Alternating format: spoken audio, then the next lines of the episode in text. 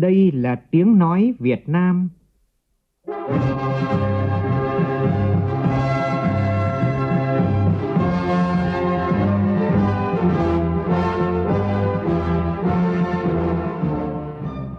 là tiếng nói Việt Nam, phát thanh từ Hà Nội, thủ đô nước Cộng hòa xã hội chủ nghĩa Việt Nam.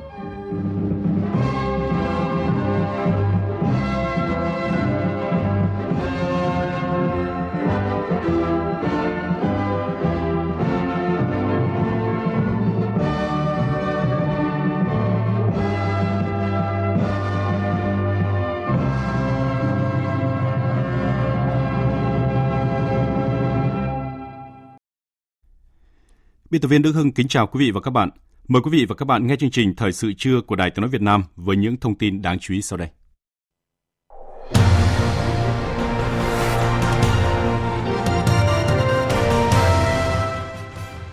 Trong khuôn khổ chuyến thăm chính thức nước Cộng hòa Nhân dân Trung Hoa, sáng nay Tổng Bí thư Nguyễn Phú Trọng hội kiến với Thủ tướng Lý Khắc Cường. Trong đó hai bên nhất trí tăng cường hợp tác trên tất cả các lĩnh vực, duy trì thường xuyên trao đổi, tiếp xúc cấp cao, tăng cường tin cậy chính trị, phục hồi phát triển. Hôm nay Quốc hội nghe tờ trình về dự thảo luật đất đai sửa đổi và thảo luận ở hội trường về dự án luật phòng chống rửa tiền sửa đổi. Từ hôm nay, người dân có thể gọi tới số 156 để phản ánh tin nhắn rác, cuộc gọi rác hoặc cuộc gọi có dấu hiệu lừa đảo. Cơn bão số 7 được dự báo sẽ tan trước khi đổ bộ vào đất liền nước ta. Tuy nhiên, Văn phòng Ban chỉ đạo quốc gia về phòng chống thiên tai yêu cầu không để tàu thuyền đi vào khu vực nguy hiểm của bão. Trong phần tin thế giới, Armenia và Azerbaijan nhất trí không sử dụng vũ lực để giải quyết tranh chấp lãnh thổ. Gần 7 triệu cử tri Israel hôm nay đi bỏ phiếu để bầu 120 thành viên quốc hội khóa mới.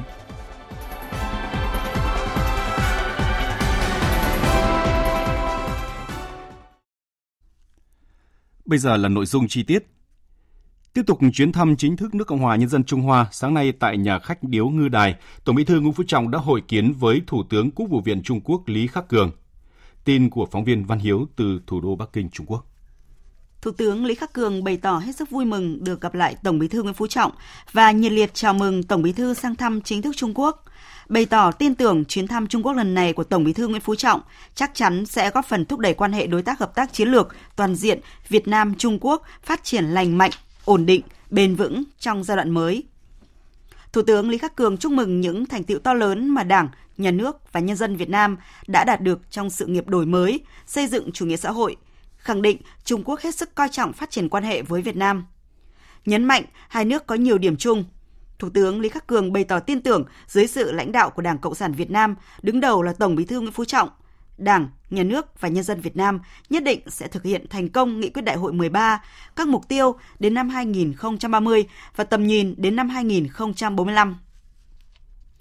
Tổng Bí thư Nguyễn Phú Trọng chúc mừng thành công của Đại hội 20 và những thành tựu to lớn mà Trung Quốc đã đạt được trong thời gian qua. Chúc Đảng, Nhà nước và nhân dân Trung Quốc thực hiện thành công nghị quyết do Đại hội 20 đề ra và thực hiện thắng lợi mục tiêu phấn đấu 100 năm lần thứ hai, xây dựng Trung Quốc thành quốc gia xã hội chủ nghĩa hiện đại, giàu mạnh, dân chủ, văn minh, hài hòa, tươi đẹp. Tổng Bí thư thông báo với Thủ tướng Lý Khắc Cường kết quả rất tốt đẹp của cuộc hội đàm với Tổng Bí thư, Chủ tịch nước Tập Cận Bình, đánh giá cao chính phủ Trung Quốc đã có nhiều đóng góp quan trọng vào củng cố phát triển mối quan hệ hai nước. Đề nghị với vai trò quan trọng của mình, chính phủ hai nước cần chỉ đạo các cơ quan, bộ ngành triển khai thành công các thỏa thuận hợp tác được ký kết giữa hai bên trong chuyến thăm. Tổng Bí thư Nguyễn Phú Trọng cho rằng Việt Nam và Trung Quốc là hai nước láng giềng gần gũi, có truyền thống hữu nghị lâu đời, có nhiều điểm tương đồng về chế độ chính trị và con đường phát triển. Hai đảng, hai nước và nhân dân hai nước đã dành cho nhau sự ủng hộ, giúp đỡ quý báu trong quá trình đấu tranh giành độc lập dân tộc trước đây và sự nghiệp xây dựng chủ nghĩa xã hội ngày nay. Việt Nam hết sức coi trọng và luôn ưu tiên hàng đầu phát triển quan hệ với Trung Quốc, trước sau như một, kiên trì chính sách một nước Trung Quốc. Tại cuộc hội kiến, hai bên bày tỏ vui mừng trước xu thế phát triển tích cực, lành mạnh của quan hệ hai đảng, hai nước trong thời gian qua. Hai bên nhất trí trong giai đoạn phát triển mới của hai đảng, hai nước và bối cảnh quốc tế hiện nay cần tăng cường hợp tác trên tất cả các lĩnh vực, duy trì thường xuyên trao đổi, tiếp xúc cấp cao, tăng cường tin cậy chính trị, phục hồi phát triển.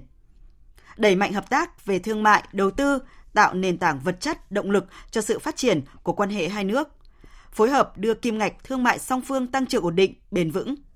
tăng cường hợp tác trong việc bảo đảm duy trì ổn định chuỗi cung ứng, phối hợp và tận dụng tốt các hiệp định thương mại tự do, tăng cường kết nối chiến lược phát triển, góp phần phục hồi và phát triển kinh tế sau đại dịch. Hai bên nhất trí tăng cường phối hợp tại các diễn đàn đa phương, khu vực quốc tế, cùng nhau nỗ lực duy trì hòa bình, ổn định ở khu vực. Trong khuôn khổ chuyến thăm chính thức Cộng hòa Nhân dân Trung Hoa của Tổng Bí thư Nguyễn Phú Trọng, sáng nay đồng chí Võ Văn Thưởng, Ủy viên Bộ Chính trị, Thường trực Ban Bí thư đã có cuộc hội đàm trực tuyến với đồng chí Thái Kỳ, Ủy viên Thường vụ Bộ Chính trị, Bí thư Ban Bí thư Trung ương Đảng Cộng sản Trung Quốc, Bí thư Thành ủy Bắc Kinh. Tại cuộc hội đàm, hai bên đã cùng trao đổi về các biện pháp cụ thể nhằm triển khai thực hiện các thỏa thuận cấp cao giữa lãnh đạo hai đảng hai nước và những nhận thức chung đã đạt được giữa hai đồng chí Tổng Bí thư trong chuyến thăm chính thức Trung Quốc lần này của Tổng Bí thư Nguyễn Phú Trọng. Tối qua và sáng nay, các cơ quan truyền thông lớn của Trung Quốc đã đăng nhiều tin bài phản ánh đậm nét các hoạt động của Tổng Bí thư Nguyễn Phú Trọng trong chuyến thăm chính thức tới Trung Quốc. Bích Thuận, phóng viên Đài Tiếng nói Việt Nam thường trú tại Bắc Kinh đưa tin. Thông tin về lễ đón hội đàm giữa hai Tổng Bí thư và lễ trao huân chương hữu nghị của nước Cộng hòa Nhân dân Trung Hoa tặng Tổng Bí thư Nguyễn Phú Trọng do Tổng Bí thư Chủ tịch Trung Quốc Tập Cận Bình chủ trì đã được đăng trang trọng khổ lớn trên trang nhất của tờ Nhân dân Nhật báo, cơ quan ngôn luận của Đảng Cộng sản Trung Quốc số ra hôm nay ngày 1 tháng 11. Trang 2, Nhân dân Nhật báo cũng đăng bài phỏng vấn trưởng ban đối ngoại Trung ương Lê Hoài Trung khẳng định vai trò trèo lái dẫn dắt của lãnh đạo cao nhất hai đảng hai nước trong việc làm sâu sắc hơn hợp tác chiến lược toàn diện giữa Việt Nam và Trung Quốc trong tình hình mới cũng như kỳ vọng hai bên sẽ tiếp tục tăng cường giao lưu hữu nghị giữa hai đảng và hai nước trên mọi tầng cấp, phát huy vai trò trao đổi giữa hai đảng trong quan hệ song phương. Trước đó, tối qua, Đài Phát thanh Truyền hình Trung ương Trung Quốc cũng dành hơn 1 phần 3 thời lượng bản tin thời sự quan trọng nhất trong ngày, đưa tin về hoạt động tiếp đón và hội đàm giữa hai Tổng bí thư. Các bản tin của Tân Hoa Xã về hoạt động của Tổng bí thư Nguyễn Phú Trọng và Tổng bí thư Chủ tịch Tập Cận Bình cũng được nhiều hãng truyền thông khác ở Trung ương và địa phương của Trung Quốc đăng tải lại toàn văn và đặt ở vị trí trang trọng. Đại sứ Trung Quốc tại Việt Nam Hùng Ba trong bài viết đăng ngày 31 tháng 10 trên Nhân dân Nhật báo khẳng định Trung Quốc sẵn sàng cùng với Việt Nam kiên trì sự dẫn dắt chiến lược của lãnh đạo cao nhất hai đảng, không ngừng củng cố tin cậy chính trị, tăng cường đoàn kết hợp tác, thúc đẩy quan hệ hai nước phát triển ổn định và lâu dài. Quay trở lại với các tin trong nước đáng chú ý. Sáng nay tại Phủ Chủ tịch, Chủ tịch nước Nguyễn Xuân Phúc đã tiếp Thái tử kế vị Đan Mạch Frederick và cung nương phu nhân Mary Elizabeth đang thăm chính thức Việt Nam. Phóng viên Vũ Dũng đưa tin. Tại buổi tiếp, Chủ tịch nước Nguyễn Xuân Phúc bày tỏ trân trọng tình cảm đặc biệt mà Hoàng gia, Chính phủ và người dân Đan Mạch dành cho Việt Nam trong công cuộc xây dựng và phát triển đất nước. Thái tử Đan Mạch bày tỏ vui mừng được trở lại thăm Việt Nam, đất nước có một vị trí đặc biệt đối với Hoàng gia Đan Mạch và cá nhân Thái tử. Chúc mừng những thành tựu phát triển kinh tế xã hội và hội nhập quốc tế ấn tượng mà Việt Nam đạt được trong những năm vừa qua. Thái tử Đan Mạch bày tỏ ấn tượng trước quan hệ đối tác toàn diện giữa hai nước đang phát triển tốt đẹp. Đồng thời cho biết, tháp tùng Thái tử thăm Việt Nam có nhiều doanh nghiệp lớn của Đan Mạch mong muốn tìm cơ hội hợp tác với cộng đồng doanh nghiệp Việt Nam, nhất là trong lĩnh vực tăng trưởng xanh, năng lượng tái tạo và sử dụng hiệu quả năng lượng. Thái tử Đan Mạch khẳng định Đan Mạch chia sẻ với Việt Nam tầm nhìn về các lĩnh vực phát triển bền vững, bày tỏ ấn tượng với nỗ lực của Việt Nam nhằm thực hiện các cam kết giảm phát thải bằng không vào năm 2050. Thái tử Đan Mạch tin tưởng rằng hợp tác giữa Việt Nam và Đan Mạch có nhiều cơ hội để phát triển trong lĩnh vực tăng trưởng xanh và chuyển đổi năng lượng, mong muốn thúc đẩy thiết lập quan hệ đối tác chiến lược xanh để nâng tầm hợp tác hiệu quả, thiết thực giữa hai nước. Chủ tịch nước Nguyễn Xuân Phúc đánh giá Đan Mạch là đối tác quan trọng của Việt Nam tại châu Âu và khu vực Bắc Âu. Kinh mạch thương mại hai chiều năm ngoái đạt gần 600 triệu đô la Mỹ và Đan Mạch đã vươn lên vị trí thứ ba trong các nước đầu tư vào Việt Nam năm 2022 với dự án nhà máy Lego trị giá 1 tỷ đô la Mỹ, đưa tổng số vốn đầu tư của Đan Mạch vào Việt Nam là 1,78 tỷ đô la Mỹ. Chủ tịch nước Nguyễn Xuân Phúc nhấn mạnh hai bên có nhiều dư địa để mở rộng hợp tác và mong muốn Hoàng gia, chính phủ Đan Mạch tiếp tục ủng hộ việc hai bên tiếp tục làm sâu sắc hơn quan hệ đối tác toàn diện Việt Nam Đan Mạch trong thời gian tới.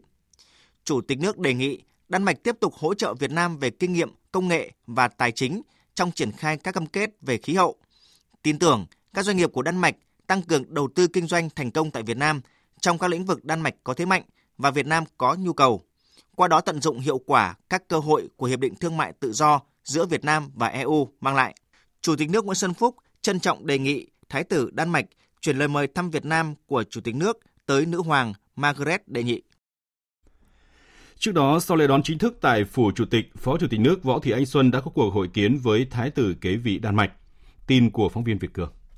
Tại cuộc hội kiến, Phó Chủ tịch nước Võ Thị Ánh Xuân bày tỏ trân trọng tình cảm sâu sắc mà Hoàng gia, Chính phủ và nhân dân Đan Mạch dành cho đất nước và nhân dân Việt Nam, đặc biệt trong công cuộc phát triển kinh tế xã hội của Việt Nam trong nhiều năm qua.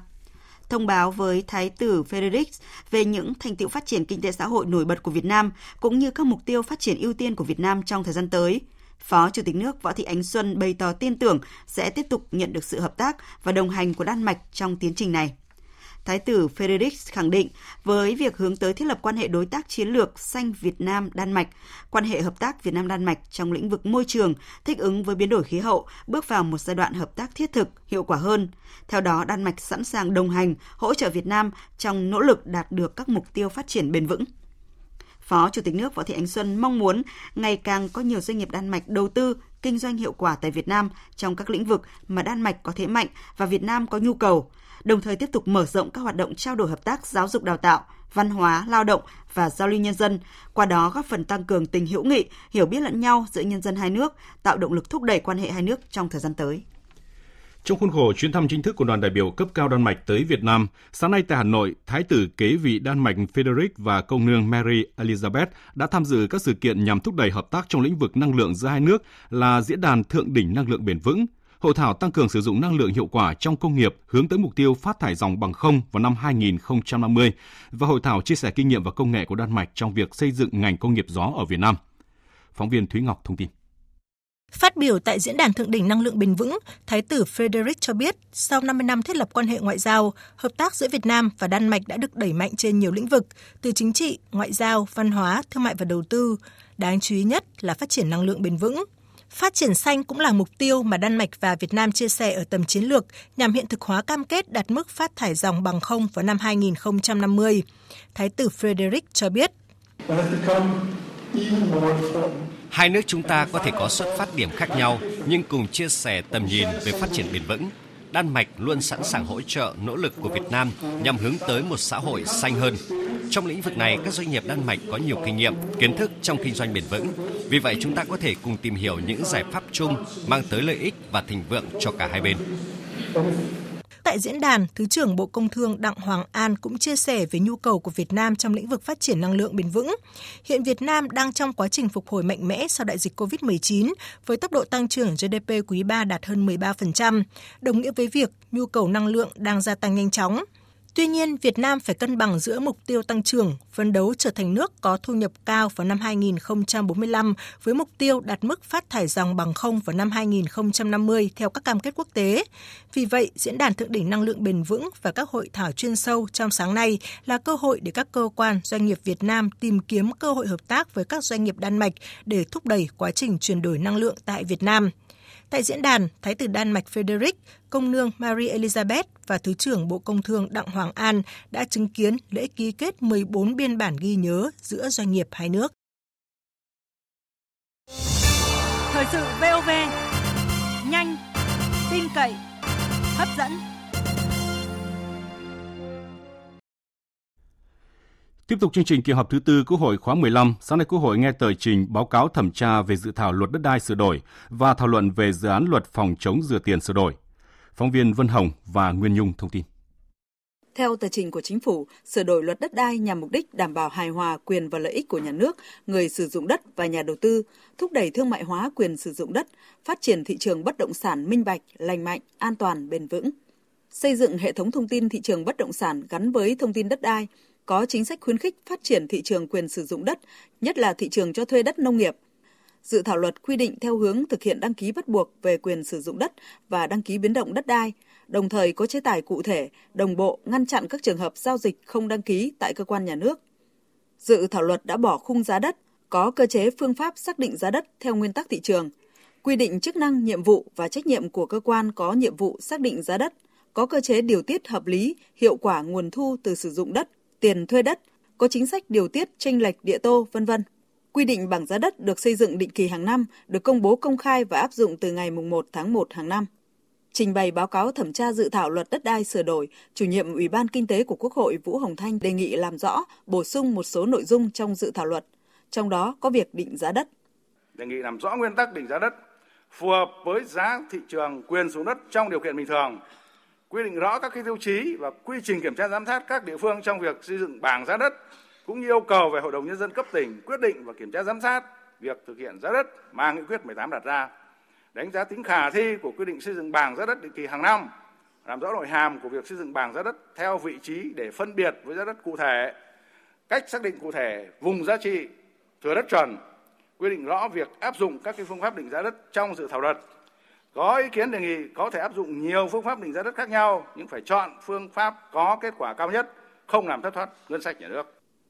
Thảo luận về dự án luật phòng chống rửa tiền sửa đổi, các đại biểu chỉ ra một số lĩnh vực dễ bị lợi dụng để rửa tiền gồm ngân hàng, đất đai, giao dịch điện tử, bảo hiểm, giao dịch tiền mặt.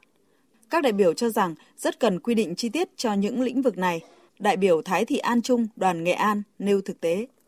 Thực tế cho thấy việc thanh toán bằng tiền mặt đối với các giao dịch bất động sản tại Việt Nam khá phổ biến. Giao dịch không qua sàn giao dịch chiếm số lượng lớn và giá trị các giao dịch cao. Qua đấu tranh phòng chống tội phạm cho thấy các đối tượng phạm tội thường rửa tiền bằng cách nhờ người thân, gia đình mua chuyển nhượng tặng cho bất động sản. Chính vì vậy, việc quy định và thực thi các quy định về phòng chống rửa tiền trong lĩnh vực bất động sản là hết sức cần thiết, không chỉ để thực hiện các cam kết của Việt Nam với quốc tế mà còn góp phần quan trọng vào công cuộc đấu tranh phòng chống tham nhũng mà Đảng và những nước nhà nước ta đang thực hiện. Một số đại biểu góp ý, dự án luật cần quy định cụ thể hơn về cá nhân nước ngoài có ảnh hưởng chính trị trong phòng chống rửa tiền. Đại biểu Đỗ Ngọc Thịnh, đoàn Khánh Hòa đề nghị dự thảo vẫn chỉ đề cập đến cá nhân nước ngoài có ảnh hưởng chính trị mà chưa đề cập đến cá nhân Việt Nam có ảnh hưởng chính trị. Như vậy chỉ đáp ứng được yêu cầu phòng chống rửa tiền của nước ngoài phục vụ hội nhập mà chưa đáp ứng được yêu cầu phòng chống rửa tiền vi phạm pháp luật và tội phạm ở Việt Nam với chính những cá nhân là công dân Việt Nam. Vì vậy tôi đề nghị nên xem xét bổ sung danh sách cá nhân Việt Nam có ảnh hưởng chính trị để lập danh sách khách hàng áp dụng tại đối tượng báo cáo lưu ý tới nguy cơ rửa tiền online và sử dụng biện pháp công nghệ để điều tra giao dịch, đại biểu Nguyễn Thanh Hải, đoàn Thừa Thiên Huế và đại biểu Cầm Thị Mẫn, đoàn Thanh Hóa lưu ý. Hiện nay, ngoài giao dịch bằng tiền mặt, bằng vàng hoặc ngoài tệ tiền mặt được nhà nước công nhận thì thực tế còn có các hoạt động liên quan đến tiền ảo. Giao dịch trên nền tảng online đang rất phổ biến, chưa được kiểm soát. Và dự báo thời gian tới, việc mở rộng hội nhập quốc tế thì các giao dịch tiền ảo sẽ phát triển và đây là điều kiện thuận tiện cho các hành vi rửa tiền mà ta chưa lường hết được. Vì vậy, đề nghị nghiên cứu bổ sung thêm cụm từ hoặc các giao dịch khác vào sau cụm từ ngoại tệ tiền mặt. Để triển khai các biện pháp phòng chống rửa tiền đạt mục tiêu đề ra thì việc nhận biết khách hàng và cập nhật thông tin nhận biết khách hàng là rất quan trọng Do vậy, cần được quy định cụ thể đảm bảo tính chặt chẽ về xác định khách hàng giao dịch không thường xuyên. Theo tôi, chưa thực sự đầy đủ, cần xác định khách hàng giao dịch không thường xuyên là việc tài khoản không giao dịch trong thời gian bao lâu. Khoảng thời gian này cần được xác định cụ thể để có cách hiểu thống nhất nhằm tạo thuận lợi trong việc áp dụng công nghệ, biện pháp giám sát, cảnh báo và điều tra giao dịch kịp thời. Chiều nay Quốc hội thảo luận ở tổ về dự án luật hợp tác xã sửa đổi và dự án luật phòng thủ dân sự. Để thực hiện nghiêm kỷ luật kỷ cương đạo đức công vụ và kiên quyết đấu tranh phòng chống tham nhũng tiêu cực trong thực thi công vụ, nhất là trong hoạt động kiểm toán, Tổng Kiểm toán Nhà nước Ngô Văn Tuấn vừa ký ban hành chỉ thị về việc tăng cường kỷ luật kỷ cương đạo đức công vụ, kiên quyết đấu tranh phòng chống tham nhũng tiêu cực trong thực thi công vụ. Tin của phóng viên Bá Toàn. Tổng Kiểm toán Nhà nước yêu cầu thủ trưởng các đơn vị trực thuộc quyết liệt lãnh đạo, chỉ đạo, quản lý, siết chặt kỷ luật, kỷ cương trong hoạt động kiểm toán, đẩy mạnh công tác thanh tra kiểm tra, kiểm soát việc thi hành công vụ, nhiệm vụ của công chức, viên chức, người lao động, việc thực hiện quy tắc ứng xử, bộ quy tắc đạo đức nghề nghiệp của kiểm toán viên, kịp thời phát hiện, chấn chỉnh và xử lý nghiêm theo quy định của pháp luật đối với những hành vi tham nhũng tiêu cực, nâng cao trách nhiệm giải trình và phòng chống tham nhũng tiêu cực trong quá trình kiểm toán. Nếu phát hiện các vi phạm có dấu hiệu tội phạm, thủ trưởng đơn vị chủ trì cuộc kiểm toán phải kịp thời báo cáo Tổng kiểm toán nhà nước để chuyển ngay cho cơ quan có thẩm quyền điều tra, xử lý theo quy định của pháp luật, không chờ đến khi kết thúc cuộc kiểm toán. Tiếp tục thực hiện nghiêm việc công khai minh bạch trong hoạt động của đơn vị, chấp hành đầy đủ các quy định của nhà nước trong quản lý, sử dụng ngân sách nhà nước – mua sắm, sử dụng tài sản công, công tác đầu tư xây dựng cơ bản, chi tiêu nội bộ, vân vân, nhằm ngăn chặn phòng ngừa tham nhũng tiêu cực trong hoạt động quản lý tài chính, tài sản nhà nước. Để tạo điều kiện thuận lợi cho người dân trong việc phản ánh cuộc gọi rác, cuộc gọi có dấu hiệu lừa đảo, bên cạnh đầu số 5656, từ hôm nay Bộ Thông tin và Truyền thông sẽ sử dụng thêm đầu số 156. Đây là đầu số được sử dụng thống nhất trên toàn quốc và triển khai với tất cả các nhà mạng cung cấp dịch vụ viễn thông cố định và di động. Việc người dân tích cực tham gia phản ánh thông tin khi nhận được tin nhắn rác của gọi rác lừa đảo sẽ là cơ sở để giúp các cơ quan quản lý nhà nước, các doanh nghiệp viễn thông có thêm thông tin chính xác tin cậy để tiến hành xử lý các vụ việc. Trước tình trạng thị trường xăng dầu trong nước biến động thiếu nguồn cung, Tổng công ty dầu Việt Nam đã cung cấp cho các đơn vị trong hệ thống trên toàn quốc vượt 7% so với kế hoạch, riêng xăng vượt 16%. Tại thị trường thành phố Hồ Chí Minh, Tổng công ty dầu Việt Nam cũng đã chỉ đạo các đơn vị thành viên bán lẻ xăng dầu là công ty cổ phần xăng dầu khí Sài Gòn PVOI Sài Gòn và công ty cổ phần thương mại xuất nhập khẩu Thủ Đức Timexco tăng cường tối đa bán hàng thông qua 21 cây xăng để phục vụ nhu cầu gia tăng đột biến của lượng khách hàng trong thời điểm hiện tại. Với hệ thống 648 cửa hàng xăng dầu trong toàn hệ thống, Tổng công ty dầu Việt Nam góp phần quan trọng đảm bảo cung ứng xăng dầu cho thị trường, tuyệt đối không xảy ra tình trạng găm hàng trong hệ thống. Bộ Y tế đã thành lập 6 đoàn kiểm tra công tác phòng chống dịch đậu mùa khỉ. Sáng nay, đoàn công tác số 2 của Bộ đã tiến hành kiểm tra quy trình phát hiện điều trị bệnh nhân đậu mùa khỉ tại cửa khẩu quốc tế Nội Bài, Bệnh viện Gia Liễu Trung ương và Bệnh viện Gia Liễu Hà Nội. Phóng viên Văn Hải đang đi cùng đoàn kiểm tra thông tin chi tiết. Xin mời anh Văn Hải ạ. À, vâng, vào lúc này thì đoàn công tác số 2 của Bộ Y tế đang tiến hành kiểm tra công tác phòng chống dịch đậu mùa khỉ tại Bệnh viện Gia Liễu Hà Nội. À, tiến sĩ Vương Anh Dương, Phó Cục trưởng Cục Quản lý Khám chữa bệnh của Bộ Y tế làm trưởng đoàn kiểm tra đánh giá là Bệnh viện Gia Liễu Hà Nội đã có phòng khám phân loại bệnh nhân ngay từ cổng vào để cách ly kịp thời những trường hợp nghi ngờ như bị sốt, nổi bọng nước, sưng hạch toàn thân hoặc đi từ vùng dịch đậu mùa khỉ về đoàn đang kiểm tra nhân viên y tế về công việc tiếp nhận cũng như là xét nghiệm các trường hợp nghi ngờ. Ở trước đó thì đoàn đã kiểm tra tại cửa khẩu quốc tế Nội Bài và bệnh viện Gia Liễu Trung ương. Hai đơn vị này được đánh giá là thực hiện tốt quy trình sàng lọc phát hiện bệnh nhân. À, đến nay tại Hà Nội cũng như là miền Bắc chưa ghi nhận bệnh nhân đậu mùa khỉ, nhưng mà công tác phòng bệnh đã được triển khai từ rất sớm đoàn đã nhắc nhở đơn vị kiểm dịch y tế tại sân bay Nội Bài tiếp tục tăng cường giám sát các bệnh nghi ngờ để chuyển tới bệnh viện Bệnh nhiệt đới Trung ương cơ sở Đông Anh để khẳng định. Bệnh viện Gia Liễu Trung ương cần triển khai pano tờ rơi tuyên truyền phòng chống dịch bệnh đậu mùa khỉ tại những nơi tập trung đông bệnh nhân. Đến nay nước ta mới chỉ ghi nhận 2 ca bệnh đậu mùa khỉ đều tại thành phố Hồ Chí Minh. 8 tỉnh thành phố ờ, thuộc diện kiểm tra đợt này là Hà Nội, thành phố Hồ Chí Minh, Hải Phòng, Quảng Ninh, Bình Dương, Tây Ninh, Đà Nẵng, Khánh Hòa, Đắk Lắk và Gia Lai và xin mời biên tập viên tiếp tục chương trình. Vâng, xin được cảm ơn phóng viên Văn Hải và chúng tôi sẽ tiếp tục thông tin chi tiết hơn về đợt kiểm tra này trong các chương trình và bản tin thời sự. Và thông tin từ bệnh viện Bệnh nhiệt đới thành phố Hồ Chí Minh cho biết, bệnh nhân nữ 38 tuổi là ca bệnh đậu mùa khỉ thứ hai tại Việt Nam hôm nay đã được xuất viện trong tình trạng hoàn toàn khỏe mạnh sau 2 tuần điều trị. Bệnh nhân đã hết sốt, tổng tình trạng tốt, tinh thần thoải mái, các sang thương đã lành hoàn toàn. Liên quan đến clip hai người mặc sắc phục cảnh sát giao thông dùng dùi cui đánh người trên tỉnh lộ 833 thuộc ấp 2 xã Tân Bình, huyện Tân Trụ, tỉnh Long An, sáng nay công an huyện Tân Trụ xác nhận hai người này là chiến sĩ thuộc đội cảnh sát giao thông trật tự của huyện. Theo Thượng tá Nguyễn Văn Lưu, trưởng công an huyện Tân Trụ, hai chiến sĩ trong clip là Đại úy Hà Tấn Phong và Thượng úy Nguyễn Huỳnh Công. Trưởng công an huyện Tân Trụ khẳng định hành vi ứng xử của hai chiến sĩ như vậy là sai. Song ở đây cũng có lỗi của người vi phạm, Cụ thể là người vi phạm không những không chấp hành hiệu lệnh của cảnh sát mà còn lạng lách đánh võng, xe không kính chiếu hậu, không mang giấy tờ. Làm việc với cảnh sát giao thông huyện Tân Trụ, người vi phạm cũng đã nhận sai. Hiện công an Tân Trụ đã có báo cáo gửi giám đốc công an tỉnh Long An, trước mắt tạm dừng công tác của hai chiến sĩ cảnh sát giao thông. Liên quan đến vụ sạt lở cát tại mỏ Titan của công ty trách nhiệm hữu hạn Tân Quang Cường, công ty Tân Quang Cường, chiều ngày 15 tháng 10 vừa qua khiến 4 lao động tử vong, Công an huyện Hàm Thuận Nam và Viện Kiểm sát Nhân dân cung cấp đã thống nhất phân công xử lý tin báo vi phạm các quy định về an toàn lao động. Theo kết quả xác minh ban đầu, trước khi xảy ra sự cố sạt lở cát khoảng một tháng, công ty Tân Quang Cường đã tổ chức cuộc họp bàn về phương án di rời cát thải tại bãi thải thuộc khai trường 1, trong đó sử dụng phương pháp dùng lực nước để di rời cát thải.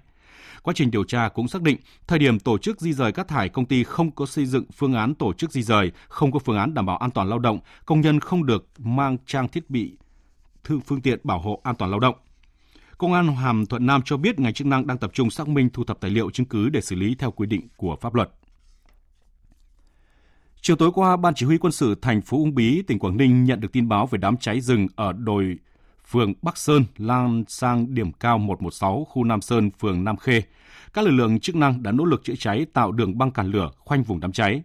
Đến gần 21 giờ tối qua, đám cháy đã được khống chế. Ước tính thiệt hại ban đầu hơn 20 ha rừng keo và rừng tự nhiên. Nguyên nhân đám cháy đang được các cơ quan chức năng điều tra làm rõ. Sáng nay tại Hà Nội, Văn phòng Ban chỉ đạo quốc gia về phòng chống thiên tai họp bàn giải pháp ứng phó với bão số 7.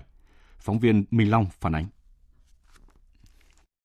Đến sáng nay, 45 tàu trong tổng số 52 tàu thuyền của tỉnh Quảng Ngãi hoạt động ở khu vực quần đảo Hoàng Sa đã di chuyển và vào nơi neo đậu an toàn. Còn lại 7 tàu, trong đó có 2 tàu đã neo đậu tại đảo Đá Bắc và Bông Bay. Còn lại 5 tàu với 32 ngư dân đang trên đường di chuyển xuống phía Nam. Đại tá Nguyễn Đình Hưng, trưởng phòng cứu hộ cứu nạn, Bộ Tư lệnh Bộ đội Biên phòng cho biết các đơn vị và địa phương vẫn thường xuyên giữ liên lạc với các phương tiện này Số mà giảm so với cái số lượng chiều hôm qua thì tất cả các phương tiện nó chủ yếu ở phía nam khu vực quần đảo Hoàng Sa và thì cũng đã di chuyển hướng về Đà Nẵng cách xa các vùng nguy hiểm rồi. Còn lại năm chiếc và 32 ngư dân thì cũng đang di chuyển xuống phía nam. Dự kiến thì trong buổi sáng nay sẽ thoát khỏi vùng nguy hiểm. Chúng tôi sẽ tiếp tục theo dõi đôn đốc các đơn vị, đặc biệt là duy trì cái thông tin liên lạc đối với năm cái phương tiện đang di chuyển và hai phương tiện đang neo đậu. Ngoài ra thì tiếp tục đôn đốc các đơn vị trong cái công tác nắm bắt cái tình hình tàu thuyền rồi thì duy trì cái lực lượng phương tiện trực để sẵn sàng tham gia xử lý các tình huống. Lưu ý tại cuộc họp, ông Nguyễn Đức Quang, Phó Chính văn phòng Ban chỉ đạo quốc gia về phòng chống thiên tai đề nghị tiếp tục tổ chức theo dõi, kiểm đếm tàu thuyền đang hoạt động trong khu vực ảnh hưởng của bão, đồng thời quản lý chặt chẽ các phương tiện ra khơi và giữ thông tin liên lạc thường xuyên với chủ các phương tiện tàu thuyền. Bão thì cũng còn đang tiếp tục mạnh lên, ngày mai vẫn còn duy trì là bão cho nên là cũng đề nghị tiếp tục theo dõi cái số lượng tàu thuyền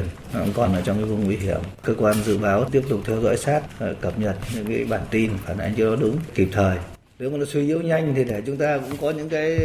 ứng xử cho nó phù hợp mà nó lại chuyển hướng hay nó lại mạnh lên để tránh những cái chủ quan. Thông tin mới nhất từ Trung tâm Dự báo Khí tượng Thủy văn Quốc gia lúc 7 giờ sáng nay, vị trí tâm bão số 7 cách khu vực Hoàng Sa khoảng 550 km về phía đông đông bắc. Trong khoảng 48 đến 72 giờ tới, bão suy yếu thành áp thấp nhiệt đới, sau suy yếu thành vùng áp thấp trên vùng biển phía Tây, khu vực Bắc Biển Đông, ít có khả năng ảnh hưởng trực tiếp đến đất liền nước ta. Và sau đây là thông tin chi tiết. Hồi 10 giờ ngày hôm nay, vị trí tâm bão ở vào khoảng 19,1 độ Vĩ Bắc, 115,9 độ Kinh Đông, cách quần đảo Hoàng Sa khoảng 550 km về phía Đông Đông Bắc. Sức gió mạnh nhất vùng gần tâm bão mạnh cấp 11, cấp 12, giật cấp 14. Dự báo trong 24 đến 48 giờ tới, bão suy yếu thành áp thấp nhiệt đới, sau suy yếu thành một vùng áp thấp trên vùng biển phía Tây, khu vực Bắc Biển Đông. Rất ít khả năng ảnh hưởng trực tiếp đến đất liền nước ta. Trong khoảng 24 giờ tới, bão tiếp tục di chuyển theo hướng Tây Bắc, mỗi giờ đi được khoảng 10 km. Đến 10 giờ ngày mai, vị trí tâm bão ở vào khoảng 20,8 độ Vĩ Bắc, 114 độ Kinh Đông, cách Hồng Kông Trung Quốc khoảng 200 km về phía Nam. Sức gió mạnh nhất vùng gần tâm bão mạnh cấp 9, cấp 10, giật cấp 12. Vùng nguy hiểm trong 24 giờ tới, phía Bắc vị tuyến 17,5 độ Vĩ Bắc, phía Đông kinh tuyến 112,5 đến 117,5 độ Kinh Đông.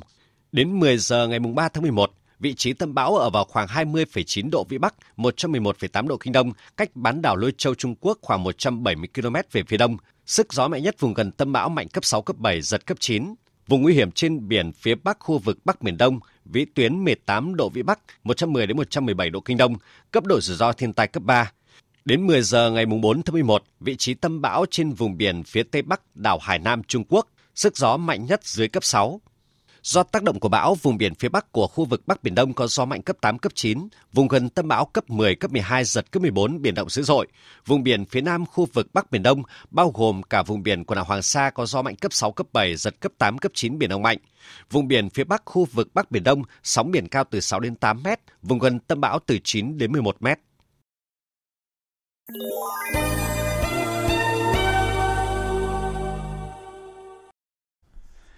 Chương trình Thời sự trưa sẽ được tiếp tục với phần tin thế giới. Hôm nay gần 7 triệu cử tri Israel đi bỏ phiếu để bầu ra 120 thành viên quốc hội khóa mới. Đây là lần bầu cử quốc hội thứ năm tại Israel trong chưa đầy 4 năm qua với sự nỗ lực trở lại chính trường của chính trị gia kỳ cựu, cựu Thủ tướng Benjamin Netanyahu. Tổng hợp của biên tập viên Đình Nam. Cử tri Israel đang chia rẽ khá sâu sắc trước việc nên chọn ủng hộ bên của đảng cánh tả đang cầm quyền hay cánh hữu đối lập đang do cựu Thủ tướng Benjamin Netanyahu dẫn đầu. Tôi sẽ bỏ phiếu cho ông Netanyahu. Tôi hy vọng rằng ông ấy sẽ thành lập chính phủ, nhưng không phải là một chính phủ quá mạnh với các đảng tôn giáo. Tôi hy vọng vào một chính phủ tự do hơn, quan tâm đến người dân, làm điều gì đó cho xã hội. Tôi mong rằng đó sẽ là cuộc bầu cử cuối cùng trong 4 năm.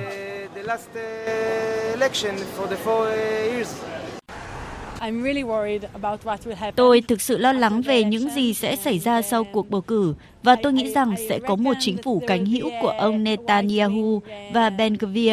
Tôi nghĩ điều đó sẽ thực sự tồi tệ cho đất nước và tôi thực sự lo sợ. Cuộc thăm dò dư luận trước cuộc bầu cử hôm nay cho thấy cả hai phe cánh tả và cánh hữu đều sẽ nhận được khoảng 60 ghế mỗi phe, tương tự như bốn cuộc bầu cử trước và khả năng bế tắc chính trị sẽ lặp lại. Một số người dân ủng hộ cánh tả đang rất lo lắng về một liên minh cực hữu được hình thành giữa ông Netanyahu và Chủ tịch Đảng Chủ nghĩa Phục quốc Tôn giáo Itamar Ben-Gvir, người được đánh giá là chính trị gia có tư tưởng cực đoan nhất tại Israel và đang nổi lên giành được sự ủng hộ từ một bộ phận công chúng. Ông này tuyên bố sẽ đề xuất ứng cử cho chức vụ Bộ trưởng An ninh nếu chính phủ cực hữu được thành lập sau bầu cử. Hàng nghìn người dân đã quay sang tôi, nói rằng họ có cảm giác không an toàn, họ sợ đi bộ trên đường phố, thiếu trách nhiệm, không có sự bảo vệ và những người ghét bỏ chúng ta trở nên tự tin hơn. Do đó, tôi tuyên bố tối nay rằng tôi có ý định yêu cầu vai trò của Bộ trưởng An ninh trong chính phủ cánh hữu sẽ được thành lập theo ý nguyện của Chúa. Không sử dụng vũ lực để giải quyết tranh chấp vùng lãnh thổ Nagorno-Karabakh, tất cả các tranh chấp được giải quyết dựa trên cơ sở công nhận chủ quyền và sự toàn vẹn lãnh thổ của hai bên. Đây là kết quả hội nghị thượng đỉnh ba bên giữa Nga, Azerbaijan và Armenia diễn ra hôm qua tại thành phố Sochi của Nga. Phóng viên Anh Tú thường trú tại Liên bang Nga thông tin chi tiết.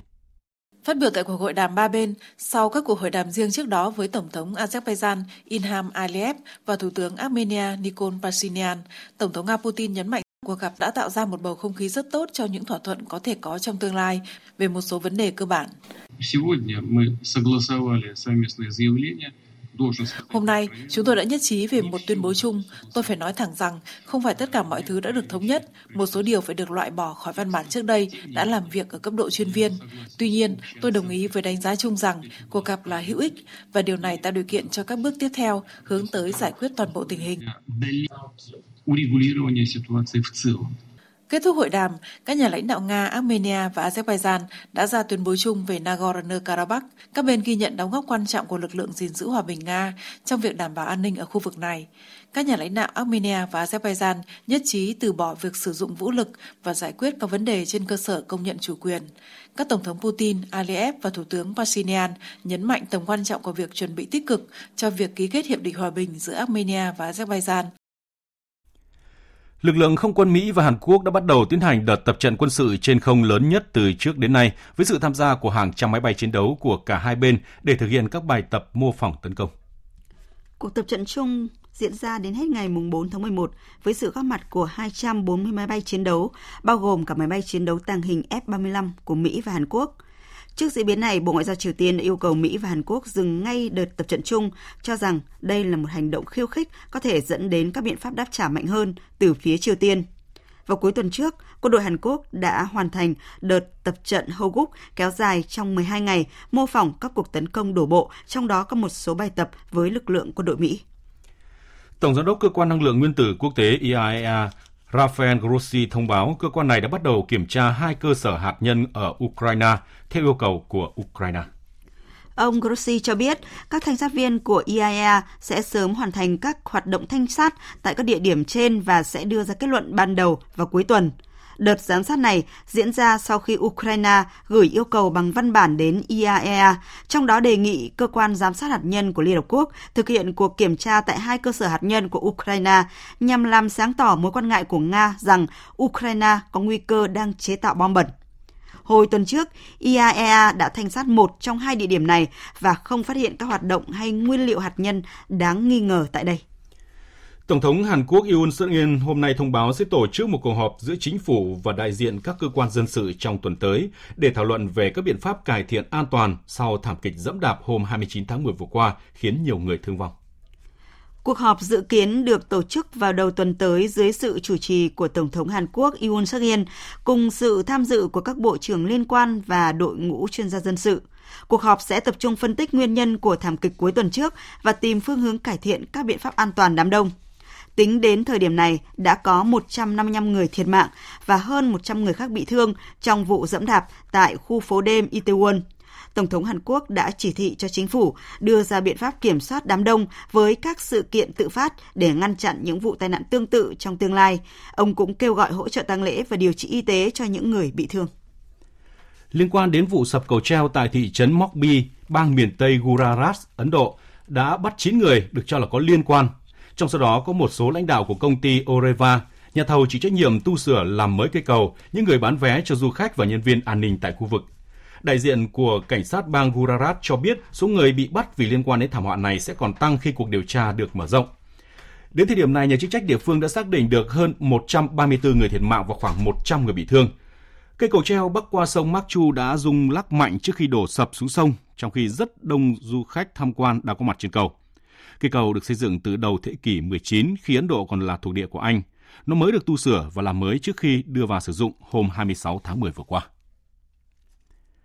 Một ngày sau khi Nga tuyên bố đình chỉ vô thời hạn thỏa thuận ngũ cốc Biển Đen, Ukraine vẫn quyết tâm tiếp tục vận chuyển các chuyến hàng theo tuyến đã định và cho một số tàu chở ngũ cốc rời cảng. Trước nguy cơ hành lang ngũ cốc Biển Đen bị Nga phong tỏa, Liên Hợp Quốc và các bên liên quan đang gấp rút tìm giải pháp để khôi phục thỏa thuận. Tổng hợp của biên tập viên Trần Nga. Bộ trưởng cơ sở hạ tầng Ukraine Oleksandr Kubrakov cho biết, hôm qua ít nhất 12 tàu chở ngũ cốc đã rời các cảng của Ukraine và đã có hơn 354.000 tấn ngũ cốc rời cảng trong ngày. Các trang web theo dõi hàng hải cũng cho thấy một số tàu chở hàng rời cảng Odessa và hướng về phía Tây. Giới chức Ukraine thông báo các phái đoàn của Liên Hợp Quốc và Thổ Nhĩ Kỳ đã cử 10 đội tuần tra để giám sát 40 tàu rời cảng. Phía Nga đã được thông báo về kế hoạch nhưng cảnh báo việc tiếp tục vận chuyển ngũ cốc mà không có sự chấp thuận của Nga sẽ là rủi ro. Trước nguy cơ thỏa thuận chết yểu chỉ sau 3 tháng thực thi, Tổng thư ký Liên Hợp Quốc Antonio Guterres đã hoãn chuyến công tác nước ngoài để tìm cách khôi phục thỏa thuận. Thổ Nhĩ Kỳ, một bên tham gia dàn xếp thỏa thuận cũng đang liên lạc như con thoi giữa Moscow và Kiev. Ông Feridun Hadi Sinerlioglu, đại sứ Thổ Nhĩ Kỳ tại Liên Hợp Quốc nhấn mạnh. As we speak here today, khi chúng tôi nói chuyện tại đây, chúng tôi đã liên hệ với các bên để đảm bảo việc tiếp tục của sáng kiến này. Thổ Nhĩ Kỳ hy vọng lý do đó sẽ chiếm ưu thế và sáng kiến ngũ cốc Biển Đen vẫn sẽ còn nguyên vẹn và hiệu lực. Chúng tôi cũng sẽ tiếp tục ủng hộ mọi nỗ lực nhằm chấm dứt xung đột ở Ukraine. Liên Hợp Quốc cho biết tất cả các bên còn lại trong thỏa thuận sẽ phối hợp trong quyền hạn cho phép để đảm bảo an toàn cho các tàu thương mại qua tuyến đã định.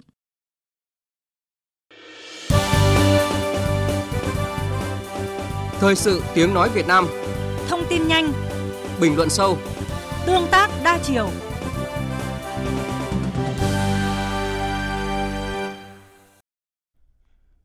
Thưa quý vị và các bạn, theo số liệu của Cục Thú y Bộ Nông nghiệp và Phát triển Nông thôn, tính đến tháng 9 năm nay, số lợn buộc phải tiêu hủy do mắc dịch tả lợn châu Phi đã giảm 37% so với cùng kỳ năm ngoái. Hiện không còn phát sinh lợn chết sau khi tiêm vaccine dịch tả lợn châu Phi tại Bình Định, Phú Yên và Quảng Ngãi. Từ nay đến cuối năm, ngành thú y sẽ tăng cường giám sát việc tiêm phòng vaccine dịch tả lợn châu Phi tại các địa phương để đảm bảo chất lượng tiêm phòng cho vật nuôi. Phản ánh của phóng viên Đài Tiếng Nói Việt Nam. Theo nhận định của ngành thú y, mặc dù dịch tả lợn châu Phi cơ bản đã được kiểm soát, tạo điều kiện thuận lợi cho đàn lợn phát triển đạt hơn 28 triệu con, bảo đảm nguồn cung thịt lợn dịp cuối năm và tái xuất khẩu. Tuy nhiên, vẫn tiềm ẩn nhiều nguy cơ đặc biệt thời điểm từ nay đến cuối năm và đầu năm 2023 do nhu cầu tiêu thụ, vận chuyển lợn và sản phẩm lợn tăng cao. Bởi vậy, công tác phòng chống dịch bệnh vẫn luôn phải đặt lên hàng đầu. Ông Lưu Văn Trường, Tri cục Phó Tri cục Chăn nuôi Thú y và Thủy sản tỉnh Sơn La cho biết, lực lượng chức năng tỉnh Sơn La đang tăng cường nhiều giải pháp nhằm ngăn chặn, hạn chế sự lây lan của dịch bệnh. Công tác trọng tâm nhất là tuyên truyền vận động nhân dân thực hiện năm không trong công tác phòng chống dịch tả lợn châu Phi như là không giấu dịch, không bắn chạy lợn, không giết mổ lợn nghi mắc bệnh tả tả châu Phi, không vứt sắt ra môi trường canh và không sử dụng thức ăn thừa chưa qua chế biến cho lợn. Chỉ đạo xử lý nghiêm đối với trường hợp vi phạm hành chính trong lĩnh vực thú y như là không khai báo dịch bệnh, giấu dịch, vứt xác lợn chết ra ngoài môi trường, gây ô nhiễm và lây lan dịch bệnh, buôn bán vận chuyển giết mổ lợn, kinh doanh lợn, sản phẩm lợn không tuân thủ à, theo quy định của pháp luật. Ngoài các biện pháp vừa nêu thì tiêm phòng được xem là lá chắn hữu hiệu nhất trong công tác phòng và chống dịch tả lợn châu Phi. Việc Việt Nam nghiên cứu, sản xuất thành công và cấp phép lưu hành một loại vaccine phòng bệnh dịch tả lợn châu Phi của công ty cổ phần thuốc thú y Trung ương Naveco đã góp phần quan trọng trong việc kiểm soát dịch bệnh nguy hiểm này, mở ra nhiều cơ hội cho người chăn nuôi mở rộng quy mô, phát triển ngành chăn nuôi lợn. Về việc một số địa phương có tình trạng lợn phản ứng chết sau tiêm vaccine dịch tả lợn châu Phi thời gian vừa qua, Cục Thú y nhận định nguyên nhân là do tiêm sai chỉ định. Cục Thú y đã có công văn số 1350 gửi các tỉnh Bình Định, Phú Yên, Quảng Ngãi cùng tất cả các tỉnh, thành phố khác có sử dụng vaccine và công ty Naveco đề nghị nghiêm túc rút kinh nghiệm, chấn chỉnh công tác tổ chức giám sát sử dụng vaccine để tránh tình trạng lợn chết do tiêm vaccine không đúng chỉ dẫn. Khẳng định nỗ lực của ngành thú y, các doanh nghiệp và các nhà khoa học Việt Nam trong việc hợp tác hiệu quả với các nhà khoa học thế giới trong việc làm chủ công nghệ nghiên cứu sản xuất vaccine, Thứ trưởng Bộ Nông nghiệp và Phát triển Nông thôn Phùng Đức Tiến nhấn mạnh, Bộ sẽ tiếp tục tổ chức nghiên cứu đánh giá chất lượng vaccine. Mặc dù có hơn 4.000 công trình khoa học nghiên cứu liên quan đến virus dịch tả châu Phi và phát triển vaccine của các nhà khoa học được công bố, tuy nhiên thế giới chưa có vaccine thương mại phòng bệnh dịch tả châu Phi. Việt Nam đã nghiên cứu, sản xuất thành công và cấp phép lưu hành một loại vaccine thương mại phòng bệnh dịch tả lợn châu Phi của công ty Navetco. Dự kiến đến cuối năm 2022 sẽ cấp phép lưu hành thêm hai loại vaccine để phục vụ công tác phòng chống dịch tả châu Phi. Ông Nguyễn Văn Long, quyền cục trưởng Cục Thú y cho biết, thực tiễn đã chứng minh những địa phương đang thực hiện theo đúng chỉ đạo của Bộ Nông nghiệp và Phát triển Nông thôn và hướng dẫn của Cục Thú y về tiêm vaccine dịch tả lợn châu Phi đều cho kết quả tốt, tỷ lệ chết sau tiêm khoảng 0,6%. Đây là mức bình thường, tương tự các vaccine thú y khác. Tất cả những cái nơi mà đang thực hiện theo đúng chỉ đạo của Bộ và hướng dẫn của Cục thì đến thời điểm hiện nay là đều cho cái kết quả tốt. Tiếp tục thực hiện cái việc giám sát chặt chẽ tất cả các cái đàn lợn Cục Thú y cũng đã có cái hướng dẫn chỉ đạo trực tiếp cũng như là phối hợp cùng với địa phương cũng như công ty Navetco để khắc phục cụ thể chi tiết. Sau quá trình giám sát việc sử dụng vaccine của các cơ quan chức năng tại Bình Định, Phú Yên và Quảng Ngãi đã không còn phát sinh lợn chết sau khi tiêm vaccine dịch tả lợn châu Phi. Cục Thú y cũng yêu cầu 20 tỉnh đang triển khai tiêm vaccine dịch tả lợn châu Phi rút kinh nghiệm từ sai sót trong quá trình tiêm của ba tỉnh Bình Định, Phú Yên và Quảng Ngãi – để từ đó giám sát chặt chẽ việc tiêm của tất cả các đàn lợn. Tại một số địa phương, quản lý giám sát tốt vẫn đang tiếp tục xin mở rộng việc tiêm vaccine. Tiếp tục chương trình thời sự trưa nay là trang tin đầu tư tài chính và bản tin thể thao. Trang tin đầu tư tài chính. Thưa quý vị và các bạn, giá vàng thế giới tiếp tục giảm còn 1.633,3 đô la Mỹ một ounce. Trong nước, vàng SJC giảm nhẹ về mức mua vào 66 triệu đồng một lượng và bán ra 67 triệu 20 nghìn đồng một lượng. Công ty Bảo Tín Minh Châu niêm yết giá vàng ở mức 51 triệu 740 nghìn đồng một lượng và bán ra 52 triệu 540 nghìn đồng một lượng. Trên thị trường tiền tệ, Ngân hàng Nhà nước công bố tỷ giá trung tâm của đồng Việt Nam với đô la Mỹ hôm nay ở mức 23.695 đồng đổi một đô la. Số liệu vừa được Bộ Tài chính báo cáo ước đến cuối tháng 10 năm nay giải ngân vốn đầu tư công đạt hơn 297.700 tỷ đồng, bằng 46,44% kế hoạch, đạt 51,34% vốn kế hoạch Thủ tướng Chính phủ giao. Trên thị trường chứng khoán, bước vào phiên giao dịch sáng nay, thị trường có nhịp tăng khá mạnh lên gần 1.040 điểm với độ rộng tích cực khi có 300 mã xanh, nhưng VN Index đã hụt hơi khá nhanh do lực cầu chậm lại trước khi tăng vọt lên gần 1.045 điểm nhờ sức bật vẫn tại nhóm trụ cột là ngân hàng. Kết thúc phiên giao dịch sáng nay, VN Index đạt 1.034,44 điểm, HNX Index đạt 211,36 điểm. Đầu tư tài chính biến cơ hội thành hiện thực đầu tư tài chính biến cơ hội thành hiện thực. Thưa quý vị và các bạn, trong điều kiện nguồn vốn phát triển các dự án bất động sản đang gặp khó thì phân khúc bất động sản cao cấp để đầu tư sẽ chững lại. Trong khi dịp cuối năm, mặc dù thanh khoản tốt hơn, nhưng nguồn cung nhà ở thương mại và nhà ở xã hội tiếp tục khan hiếm, khiến giá bán nhích nhẹ từ 3 đến 5%. Từ năm 2023-2024 trở đi, nguồn cung căn hộ sẽ được cải thiện khi các dự án nhà ở xã hội nhờ công nhân khu vực đô thị hoàn thiện, nhất là tại thành phố Hồ Chí Minh. Phóng viên Hà Nho phân tích. Diễn biến đáng chú ý trên thị trường trong quý 3 và quý 4 chính là phân khúc đầu tư như bất động sản nghỉ dưỡng, bất động sản công nghiệp đang tạm chững lại. Ngược lại, phân khúc căn hộ sẽ ở thế hồi phục mạnh mẽ và thanh khoản được cải thiện. Nguyên nhân là bởi nguồn vốn đầu tư vào phân khúc dành cho người ở thực sự sẽ được cải thiện từ chính sách hoạt động tái cơ cấu đầu tư của các chủ đầu tư lớn. Phương án đầu tư các dự án quy mô lớn để giảm giá thành là bước đi có tính quyết định của các chủ đầu tư nên khả năng cung hàng trong một vài năm tới là hoàn toàn khả thi. Ông Trương Anh Tuấn, Chủ tịch Tập đoàn Bất động sản Hoàng Quân phân tích. Cần phải cho thuê dài hạn hoặc ngắn hạn chính vì vậy cần có một cái cơ biệt hơn để đảm bảo rằng nhà ở công nhân ở các thành phố lớn. Thì như vậy chúng ta mới giải quyết cái bài toán căn cước theo báo cáo cập nhật thị trường từ CBRE Việt Nam, dự kiến trong quý 4 này, thành phố Hồ Chí Minh sẽ bổ sung 1.822 căn hộ mới từ 11 dự án, nâng tổng nguồn cung mới dự kiến trong năm nay lên hơn 20.000 căn hộ. Mức giá chào bán được dự đoán sẽ tiếp tục tăng nhưng tốc độ chậm hơn so với các quý trước đó. Về thanh khoản thì khả năng cao thuộc về các căn hộ thương mại giá trung bình. Quan trọng nhất để tiếp tục tăng nguồn cung trong thời gian tới, một mặt các chủ đầu tư phải tiếp tục đẩy mạnh tái cơ cấu các phân khúc và tìm kiếm cách thức giải pháp để thu hút dòng tiền.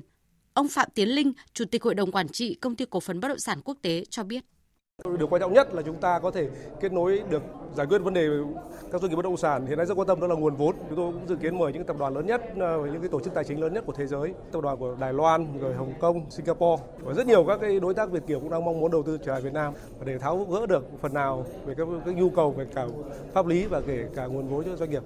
Dựa trên số liệu của quá khứ và nhận định về thị trường trong tương lai gần, mức giá chào bán của các căn hộ sẽ tăng nhẹ khoảng 3 đến 4% và giá bán sẽ về mức phù hợp hơn khi nguồn cung căn hộ được cải thiện trong thời gian tới, đặc biệt khi chính sách phát triển nhà ở cho công nhân, người lao động đang được Bộ Xây dựng tích cực triển khai tại các khu vực Bắc Trung Nam. Đơn cử dự án nhà ở xã hội tại thành phố Hạ Long, Quảng Ninh vừa được khởi công, dự kiến cung cấp thêm gần 1.000 căn hộ vào năm 2026 trên diện tích đất gần 20.000 m2. Chủ đầu tư là là liên danh công ty cổ phần tư vấn đầu tư tài chính toàn cầu, công ty cổ phần đầu tư và phát triển nhà số 6 Hà Nội với số vốn đầu tư khoảng 1.360 tỷ đồng. Thứ trưởng Bộ Xây dựng ông Nguyễn Văn Sinh cho biết. Bộ Xây dựng trình Thủ tướng Chính phủ đề án xây dựng ít nhất 1 triệu căn hộ nhà xã hội cho đối tượng thu nhập thấp và công nhân ở các khu công nghiệp giai đoạn 2021-2030 và hiện nay để Quảng Ninh đưa vào trong chương trình là 24.000 căn hộ trong giai đoạn 2021-2030. Đây cũng là một sự kiện tạo ra nhiều cái nguồn cung nhà ở. Theo nhận định của các chuyên gia trong ngành, trong tương lai gần, nguồn cung căn hộ tiếp tục hạn chế, đặc biệt là ở phân khúc trung cấp và bình dân. Tuy vậy, đối với những người mua để ở sẽ có nhiều cơ hội hơn trong khoảng 3 đến 5 năm tới khi mà nguồn cung tăng hơn hiện nay. Về giá bán, khả năng cao vào năm 2023-2024 là thời điểm giá nhà ở khu vực đô thị sẽ có hướng điều chỉnh giảm, nhưng phụ thuộc vào tốc độ hoàn thiện các dự án đang triển khai của các chủ đầu tư.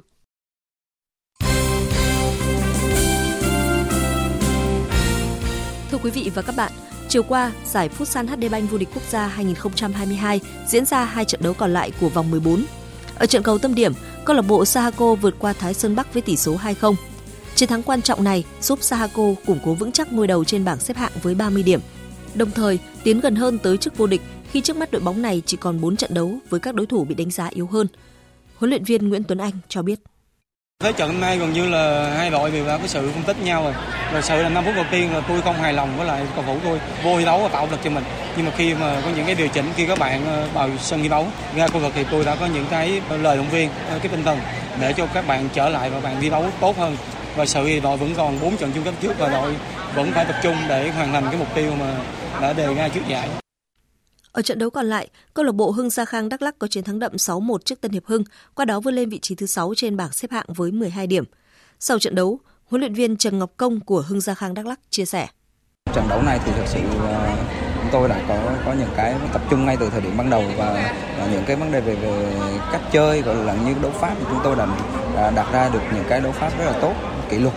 chúng tôi đã có được những cái lợi thế ngay từ trong hiệp 1 thực sự thì hiệp 2 thì đấu ờ, chúng tôi có sự quyết tâm hơn và tập trung hơn so với đối thủ nên là chúng tôi ờ, có được kết quả đào sâu và cách biệt. Chiều nay, giải đấu sẽ tiếp tục với các trận đấu đầu tiên của vòng 15, Thái Sơn Bắc gặp Hiếu Hoa Đà Nẵng và Savinex Khánh Hòa gặp Cao Bằng. Trận đấu vào ngày 4 tháng 11 tới đây giữa câu lạc bộ Viettel gặp câu lạc bộ Topelen Bình Định là tâm điểm của vòng 23 V-League 2022 khi cả hai đội đang nằm trong top đầu của bảng xếp hạng. Chính vì tính chất quan trọng của trận đấu nên Liên đoàn bóng đá Việt Nam đã mời tổ trọng tài người Malaysia điều hành trận này. Cụ thể, trọng tài chính sẽ là ông Suhaji bin Sukri, người đã rất quen với những trận đấu tại V-League khi từng được mời sang điều hành vào năm 2019. Ngoài ra, trận đấu giữa hai đội đang nằm trong nhóm đua trụ hạng là SHB Đà Nẵng và Sài Gòn FC sẽ có tổ trọng tài ngoại người Thái Lan. Người bắt chính trận đấu này là trọng tài FIFA Mokochai Pestri.